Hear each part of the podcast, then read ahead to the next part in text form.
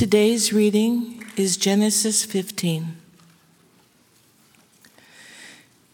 After these things, the word of the Lord came to Abram in a vision Fear not, Abram, I am your shield. Your reward shall be very great. But Abram said, O Lord God, what will you give me? For I continue childless, and the heir of my house is Eliezer of Damascus. And Abram said, Behold, you have given me no offspring, and a member of my household will be my heir.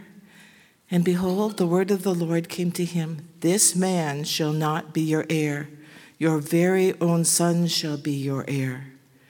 And he brought him outside and said, Look toward the heaven and number the stars, if you are able to number them. Then he said to him, So shall your offspring be. And he believed the Lord, and he counted it to him as righteousness. And he said to him, I am the Lord who brought you out from Ur of the Chaldeans to give you this land to possess. But he, but he said, O Lord God, how am I to know I shall possess it? He said to him, Bring me a heifer three years old, a female goat three years old, a ram three years old, a turtle dove, and a young pigeon. And he brought him all these, cut them in half, and he ate each half over the other. But he did not cut the birds in half. When the birds of prey came down on the carcasses, Abram drove them away.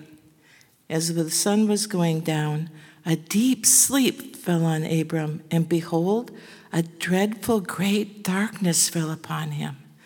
Then the Lord said to Abram, Know for certain that your offspring will be sojourners in a land that is not theirs, and will be servants there and they will be afflicted for 400 years.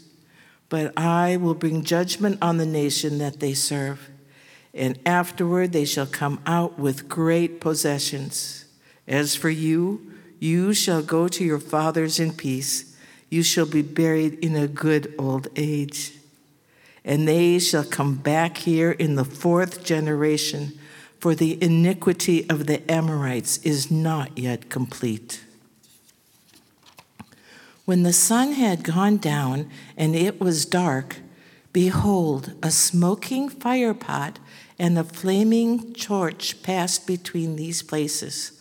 On that day, the Lord made a covenant with Abram, saying, To your offspring I give this land, from the river of Egypt to the great river, the river Euphrates, the land of the Kenites, the Kenizzites, the Kadmonites, the Hittites the Perizzites, the Rephaim, the Amorites, the Canaanites, the Girgashites, and the Jebusites. So ends our reading for today. Well, if you're taking notes, and I encourage you to do that, title of my message this morning is God's Promise of Covenant with Abraham. God's Promise of Covenant with Abraham. And as I first began studying this text, what soon came to my mind after I got through some of the Kenizzites and Perizzites and Jebusites and all the ites, and what was going on with the smoking pot, etc. But as I thought through the material in this chapter, I thought about guarantees and warranties. Guarantees and warranties. And I don't know what you think about when you think about guarantees and warranties, but I must confess I have mixed emotions. One side of me wants to say, oh, wow, there is a warranty. Great, worry free product. No more worries. But then the other side of me says, hmm, I've had some previous experiences and I've had hassles with some of the warranties. It conjures up, if you will, a bit of cynicism. Will they do what they really said that they would do? And I come to the end and I realize that to believe a guarantee is really to exercise faith and trust in the one backing the promise. Well, in our chapter, God makes some amazing promises to Abraham. And then he asks him to believe. He makes some amazing promises.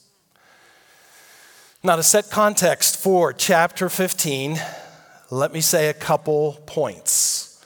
First, I could preach easily four sermons out of this chapter or I could just go on for four hours. And so, not going to do that. But there's just a lot in this chapter. And the more that I researched, the deeper it got. And at a certain point, I realized I'm in some deep theology. And it was exciting. Secondly, as you look at the life of Abraham, you see that he was a man who wholly trusted God in the midst of massive promises that came from God. They were supernatural promises. They would require faith to believe. And he regularly passed the test because he trusted the Word of God. He didn't trust perfectly, but he trusted the promises of God. This chapter has given me a new appreciation for the promises of God. It's also given me a new appreciation for the life and faith of Abraham. I like the way one author summarizes the major events of Abram's life. He said this He said, God said to Abraham, I'm going to send you out. Abraham said, Where? God said, I'll tell you later. Just go. God said to Abraham, I'll give you a land. Abraham said, Where? God said, I'll tell you later. Just wander. God said, I'll give you a child. Abraham said, How? God says, I'll tell you later. Just wait. And finally, God sends a child, and God says, Kill your child. Abraham says, Why? God says, I'll tell you later. Walk up the mountain, take the knife and the fire and the wood. In all the cases, Abraham waited patiently and he trusted the promises of God. And finally, lest we forget, remember the promises in detail that God gave to Abram. We've looked at some of these back in chapter 12. God told Abram, Go from your country. I will make of you a great nation. I will bless you. I will make your name great.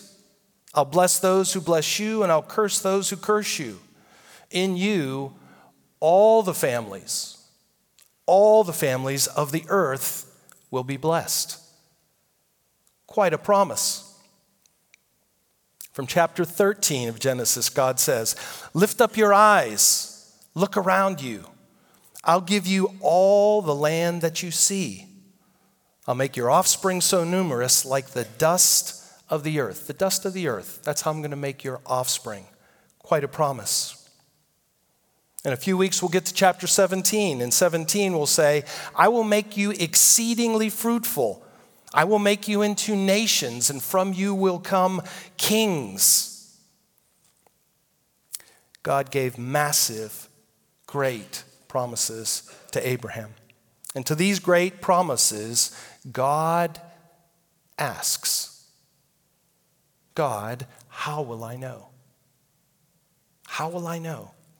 How will I know that you will do what you say? So in chapter 15, God gives the answer. He gives the guarantee. He gives the sworn statement, or if you will, he gives the legal affidavit that he would, in fact, do what he said that he promised. If you've not seen it, if you haven't guessed it, the word before us that we need to put up in neon lights is covenant covenant. And so I think one of the main themes of this chapter, and I hope that we see it as this that trusting God's covenant promises bring great rewards. Trusting God's covenant promises bring great rewards.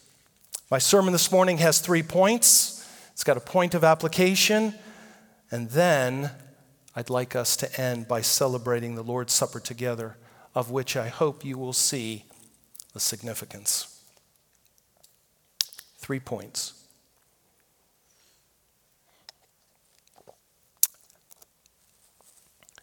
First, I would like to talk about God's promises, that God promises supernatural blessing. Secondly, that God gives reward for faith in his promises.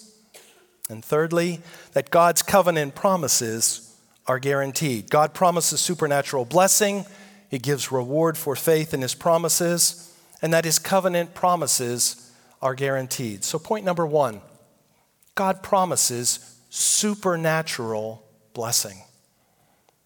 Verse 1 of 15 begins after these things. After these things. It refers directly to the events of chapter 14. God comes to Abraham in a vision and declares, Fear not, fear not. Typically in Scripture, when the Lord appears or his messenger and says, Fear not, it's because there's something to fear. And as a normal guy, semi normal at least, I can imagine that Abraham had reason to fear. Remember back in chapter 14? Abraham went to battle against four kings, four big bad kings. He went, beat them up pretty good, rescued Lot, his nephew, his kinsman, took back all his possessions. He used 318 of his men against four kings' armies. I do wonder what those kings thought about that. I do wonder if they were thinking about reprisal and payback.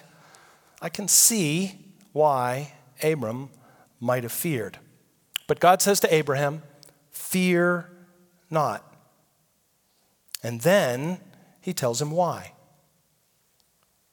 God says, I am your shield and your reward. I am your shield, I am your reward. In this promise, he's saying, I will be your protection, I will guard you, I will shield you, and I will give you a reward for trusting me. But he also says, Your reward will be great. God had promised to bless Abram. He had promised to make him great. He had promised to make him a great nation. He had promised that through him all the families of the earth would be blessed. And Abram knew that. But he also knew, Abram also knew, that in order for that promise to take place, he had to have a son. To that point, Abram was still childless. And so Abram says to God, verse 3, How can these things be? You've given me no offspring. And in that culture, if you didn't have an offspring, the heir would become the chief servant of the house. So Abram talks about that. Abram said, verse 2, O Lord, what will you give me, for I continue childless? The heir of my house is Eliezer of Damascus. And Abram said, Behold, you've given me no offspring, and the member of my household will be my heir. That's the way you're going to do it, right, God? But God says, No. Eliezer's not to be. And God doesn't just say no, He takes time to illustrate. Look at verse 5. He brought him outside and he said, Look toward heaven and number the stars if you're able to number them. And he said to him, So shall your offspring, your offspring be like the stars. He took him outside. I love the illustration. I love the degree to which God takes time and effort to illustrate his point to Abram. He took him outside. I do wonder how he did that. How did he lead him outside? How he took him outside. I also wonder what Abram saw. What did he see when he looked up? I've had the privilege to travel to South America, and at one time I had time to go on a fishing trip with some other missionaries. And we went to a place that was about 15,000 feet in elevation. The air was just a bit thin, you could imagine. It was trouble breathing. But it was clear, a clear night. And one of the things that we liked to do at night was just to go outside because at that elevation, when you go outside, the stars looked like clouds. It was amazing. They're like white clouds, just millions and millions of them.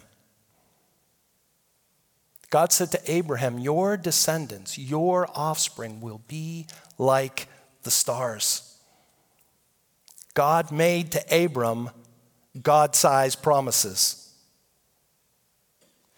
God made to Abraham promises of supernatural blessing. And he called Abram to believe. God side promises, he called Abram to believe. Friends, never dismiss the size of the promise that God calls us to believe. Never dismiss it. Our ability to believe is not based upon the size of the promise or our ability. The ability for us to believe is the size of the promise giver. God gives God sized promises. Our ability to believe is based upon his power. God made Abraham God sized promise of supernatural blessing, and he expected Abram to trust him. But notice, God doesn't tell him how he was going to do it. He doesn't tell him how he's going to fulfill his promises. He just tells him that he would. Likewise for us, there are promises.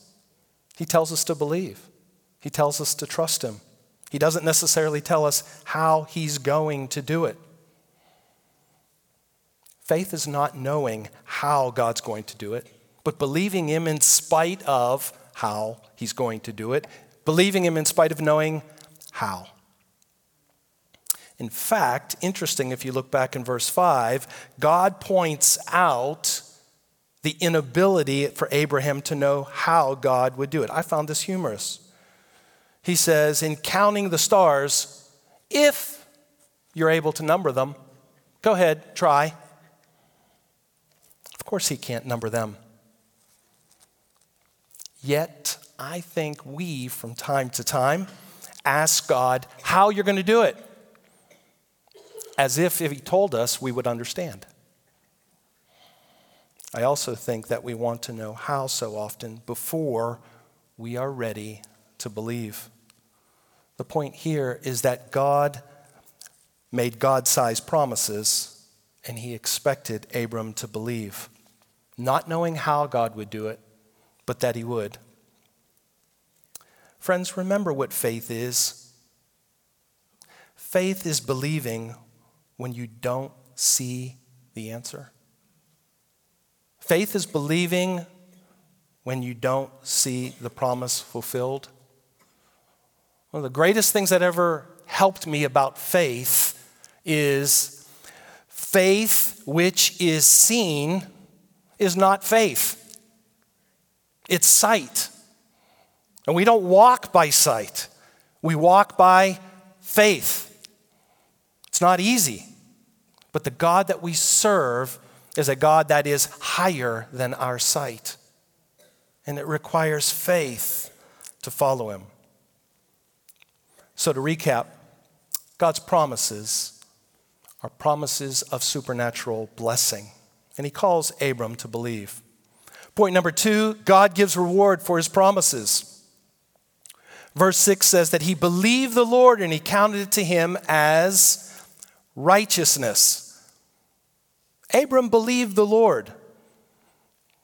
The verb there is that he is continuously believing the Lord. Abram, when he heard the Lord, he believed the Lord. In exchange for his faith, we are told that God counts Abram righteous. Abram believed God long before he ever had the answer in many cases, or in some cases, he never received the answer. So, in addition to the reward of lands and a great name and kings coming from his line and God's blessing, God credits Abram with righteousness. Now, be careful not to gloss over verse 6. Verse 6 says, God counted him righteous. Do you know, verse 6 is the focus of much of the theology of the New Testament. It certainly is at the heart of Romans. And it's the heart, in many ways, of the middle of Hebrews. And this morning, as I was reading in Galatians, verse 6, he counted him righteous because he believed God. Counting him righteous means right standing with God. And in this case, right standing with a holy God. All sins forgiven. All God's inheritance. The wealth of heaven given to him. The book of Ephesians says, the riches of his grace, which he lavished upon us. God counted Abram righteous. Also, keep in mind that this declaration of righteousness took place 200 years before the law was ever given. So the righteousness of God was never and is never awarded on the basis of performance or the works of the law. The works of the law can never make one righteous. It was always a reward for faith. It's always a reward for faith. Faith in the promises of God. It is by grace. Friends, Abram was given a great reward for faith. Great reward. Understatement. And so are all those who put their faith in God. Praise God. Amen? Accounted righteous because we put our faith in God. Moving on, verse 7. God speaks of yet another promise, and he said to him, I am the Lord who brought you out of Ur of the Chaldeans to give you the land to possess. But he said again, Lord, how shall I possess it? So there it is. Abraham again asking how he would know. So just like in verse 2, Abraham asks God, How will I know? How will I know that you will do what you say you will do? Now, as an aside, I want to point out something which I think is important to a life of faith. First of all, it's okay to ask God. Abram asked God about the promise when he didn't understand. It's okay to ask God about promises that you don't understand, to inquire how he plans to fulfill them. Abram did it, the disciples did it. Secondly, God responded to Abram's question. He didn't scold him, he didn't castigate him, he answered him. In fact, he illustrates the answer, even uses, as they were, a demo. Ask the disciples how many demos Jesus used. When you have questions about God or his ways or his promises, take your questions to God. Take your questions to God. Friends, God is still speaking. He's still speaking today. These words are not dead. In fact, they are alive. They are alive. God is still speaking. I once did a demo at a teen group, and I had the knowledge, well, I guess I didn't ask permission of the person, but I took my son's or my daughter's play snake, and then I took my son's real snake, and I took them to the person, and they knew that they were going to do something. And I pulled out the play snake and I held it there and I said, Could you hold this, please, to this young girl at teen group? And she said, Yeah, I'm glad to do that. And I'm teaching in front of everybody. And I said, I have something else where I want you to hold. And I pulled out the live snake. And of course, she freaked out. Her mom had given me permission, but she freaked out. I'll never forget that. but the difference was that one was alive. Friends, this word is alive, and God continues to speak. He has made great promises. If you don't understand or you have questions, ask Him. Go to His Word. Wait for His answer. He'll answer in His time. God promises supernatural blessing. He gives reward for faith in his promises. And thirdly, God's covenant promises are guaranteed. In response to Abraham's question about how would he know that God would keep his word, God does something very unusual. God does something unusual. It's unusual to us, but I have to admit it wasn't unusual to Abram. So look at verse 9. He said to him, Bring me a heifer three years old, a female goat three years old, a ram three years old, a turtle dove, and a young pigeon. And he brought him all these, cut them in half, and laid each half over against the other. But he did not cut the birds in half. To us, this might seem odd. To Abram, it wasn't. It was normal. Abram knew what God was doing. He knew these animals were brought for some form of sacrifice or ceremony. And as it turns out in verse 18, it tells us that God was making a covenant. God was making a covenant. The proper terminology of this is God was cutting a covenant, not cutting a deal, cutting a covenant, okay, with Abram. So, little contrast. In contrast to our time and culture, when we make a contract, let's say a marriage contract, there's a process. If you're married, you had to publicly declare your willingness to enter into marriage. But that declaration was not legally binding. You had to also sign a marriage certificate. Once you sign, then it's binding. But in Abram's day, they did not sign contracts. Their binding agreements were not written, they were spoken. It was acted out. It was an oral culture, so they acted out the contract. And in Abraham's culture, to make a seal of the covenant, they would act out the consequence if one of them did not keep their side of the covenant. So, in the type of covenant that we have here in Genesis 15, the parties entering the covenant would lay the cut animals side by side. Then, both parties, say two kings or their servants, would walk through the halves of the slain animals and that was a declaration. It was a declaration to say, if I do not keep up my end of the covenant, may what happened to these animals be what happens to me. So, in essence, may my body, if I don't keep up my end of the contract, be cut and mutilated if I break my vow and if I don't keep my word. And I've heard some say that that's the old way, is probably a better way of doing contracts. You wonder why. So Abraham understood this. He prepared the animals, cut them in half, except for the birds, and he laid them out. And then he waited. And as he waited, something came over him. Verse 12. As the sun was going down, a deep sleep fell on Abram, and behold, dreadful and great darkness fell on him.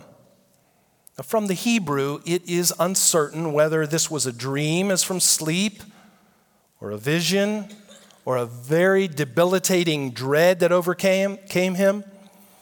From the Hebrew, it could be a debilitating state that you could be in when you receive some horrible, horrible news. But the scripture says it was asleep. And the Lord, verse 13, said to Abram, Know for certain that your offspring will be sojourners in a land that's not theirs. They will be servants. They will be afflicted 400 years.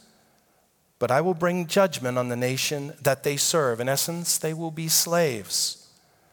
And afterward, they will come out with great possession. I still, even in the midst of about what's going to happen to them, promise to bring them back. God tells Abram, Your offspring is going to have 400 years of turbulent time. And yet, I will be faithful. After 400 years, I will come to their rescue. They'll be released. After that, what God does to illustrate the binding nature of his contract is nothing short of amazing. Nothing short of amazing. Stay with me. Verse 17. When the sun had gone down and it was dark, behold, a smoking fire pot and a flaming torch passed between these pieces. On that day, the Lord made a covenant with Abram. To your offspring, I give this land. The smoking pot and the flaming torch are agreed to represent the presence of God.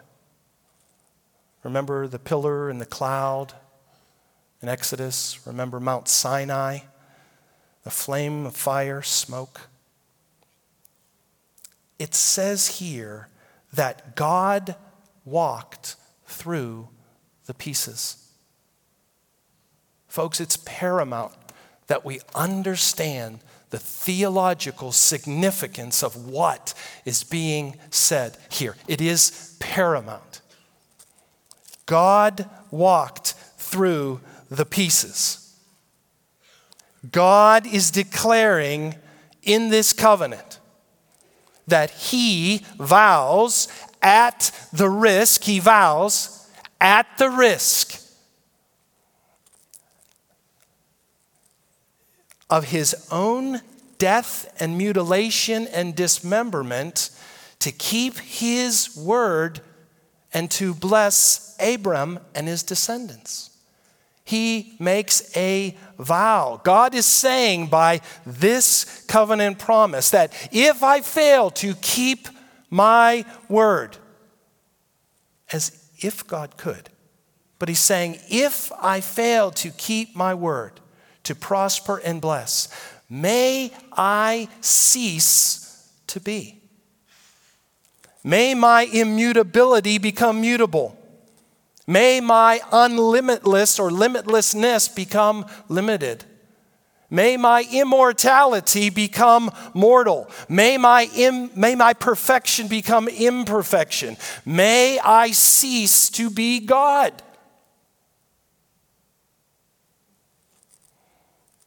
He's swearing a covenant oath by something above which he could not swear higher than. He swears by his own name and his own self, his own character. The truth is, God cannot lie. God cannot cease to be. By definition, he must be.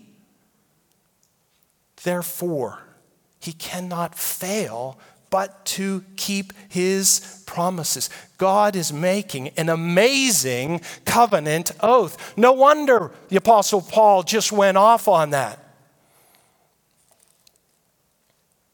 But, folks, if that is not enough, look again in verse 17. Look who passed through the pieces.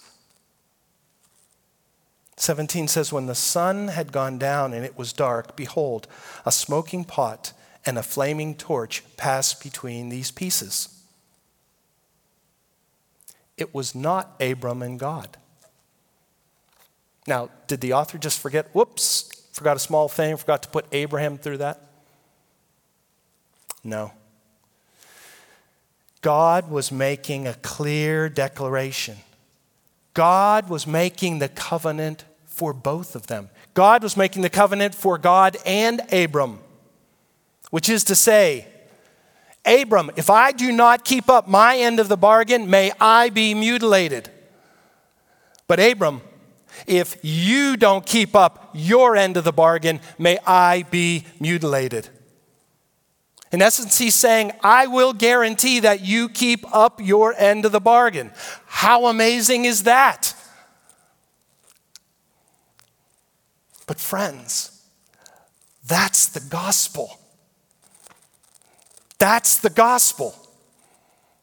It's not because of what I do, it's because of what He has done. Amen? That's why we rejoice to sing in Christ alone. My righteousness is Him alone. How amazing! How amazing. That's the calling. That's the promise. Our salvation depends wholly upon the grace and work of God alone. The help and grace and strength to live a life of faith comes from God alone. We're completely dependent upon Him. In fact, the faith to believe Him comes as a gift. We don't somehow conjure that up. That's a gift. That's something that's given to us.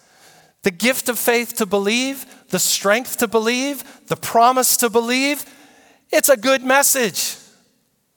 It's great news. It's the gospel. Our responsibility as believers is to respond. Our responsibility is to respond, to exercise the faith that's been given us. Friends, God has given amazing promises.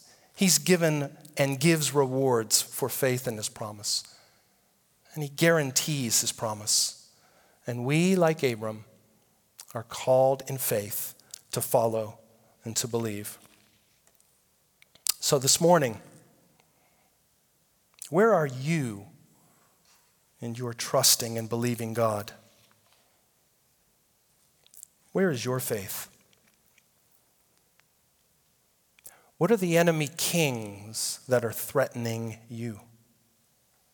What's the unfulfilled promise that you seek? What answer or promise do you await from him? Let's just be honest.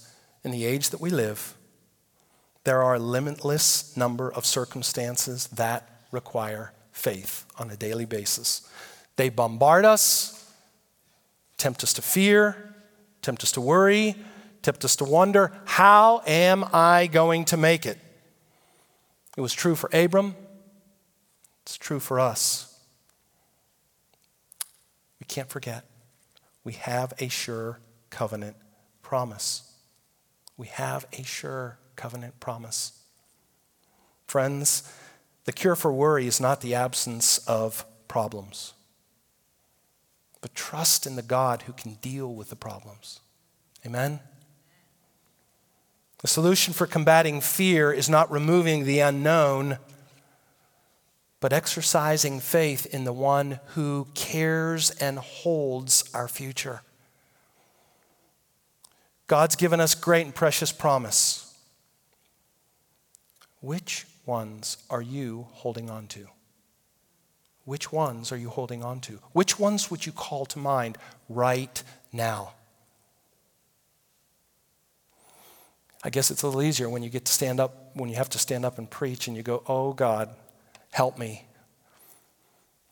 How precious Isaiah 41 10. I will help you. I will help you. Love that verse. Not a time I preach where it doesn't go through my mind. God, how am I supposed to do this? I will help you. I will help you. I will help you. Does it get clearer than that? No. I will help you. God has made covenant promises for us. Question is Are you trusting Him? Are you trusting in His promise? Are you trusting Him? Wherever you are right now, are you trusting Him? And if we're honest, at least I would have to admit from my own heart, I often trust myself, my own knowledge, ability, wisdom, finances, past experiences, friends. If we trust on those things, friends, we're on a dangerous and slippery slope. Don't know what you're trusting God for this morning. Don't know where you need to trust God. Let me use the words from Jeremiah 17. Jeremiah 17, verses 5 through 8, that shows the difference in trusting self versus trusting God. And he says this Verse 5 Thus says the Lord. Cursed is the man, pretty strong words, who trusts in man and makes flesh his strength, whose heart turns away from the Lord. He's like a shrub in the desert, shall not see any good come. He shall dwell in the parched places of the wilderness and in uninhabited salt land, trusting in man, quite the dry, deathly result. Verse 7, contrast. Blessed is the man who trusts in the Lord, whose trust is the Lord. It's like a tree planted by water that sends out its roots by the stream. Does not fear when heat comes, for it leaves its leaves remain green. It's not anxious in the year of drought, for it does not cease to bear fruit. Friends, we are called to trust the one and the only one who can keep his promise. If you this morning have found yourself drifting, if you, for example, have found your faith to be perhaps a bit numb, perhaps your faith is on autopilot Perhaps you have found yourself just being um, in a cycle of battling trial with little joy, little peace, and little hope that God even hears. I have a pastoral encouragement for you repent. Trust the Lord. Trust the Lord. Friends, if you find yourself and your faith perhaps is fleeting, Perhaps you're ready to walk away. Perhaps for you, your faith is like a flat tire, and I just doesn't go anymore. And you're ready to walk away from the car. Makes no sense to walk away. Change the tire. Change your focus. God told Abraham, Lift up your eyes. Look to the one who made the stars. Change your focus. Trust God. He's the one who can make dry bones to live again. He's the one who can make plants grow in a desert. God is able. If you're here this morning and you are not sure about all this God stuff and you wonder what it's all about, I encourage you take your questions to God. Ask Him. I don't care if you believe in him or not. Go to him, ask him, see if he doesn't answer you. I admonish you. Whoever you are, wherever you are, whatever state, look to Christ. Because God has declared great and immutable, unchanging promises. God has promised unimaginable, unimaginable rewards for those who trust Him. And God guarantees his promises. And God went to great lengths to prove it. He went to great lengths to demonstrate it. He demonstrated it uniquely to Abram. But, folks, that wasn't the greatest demonstration of his covenant promise. And I think you know where I'm going with this as we transition to prepare for communion.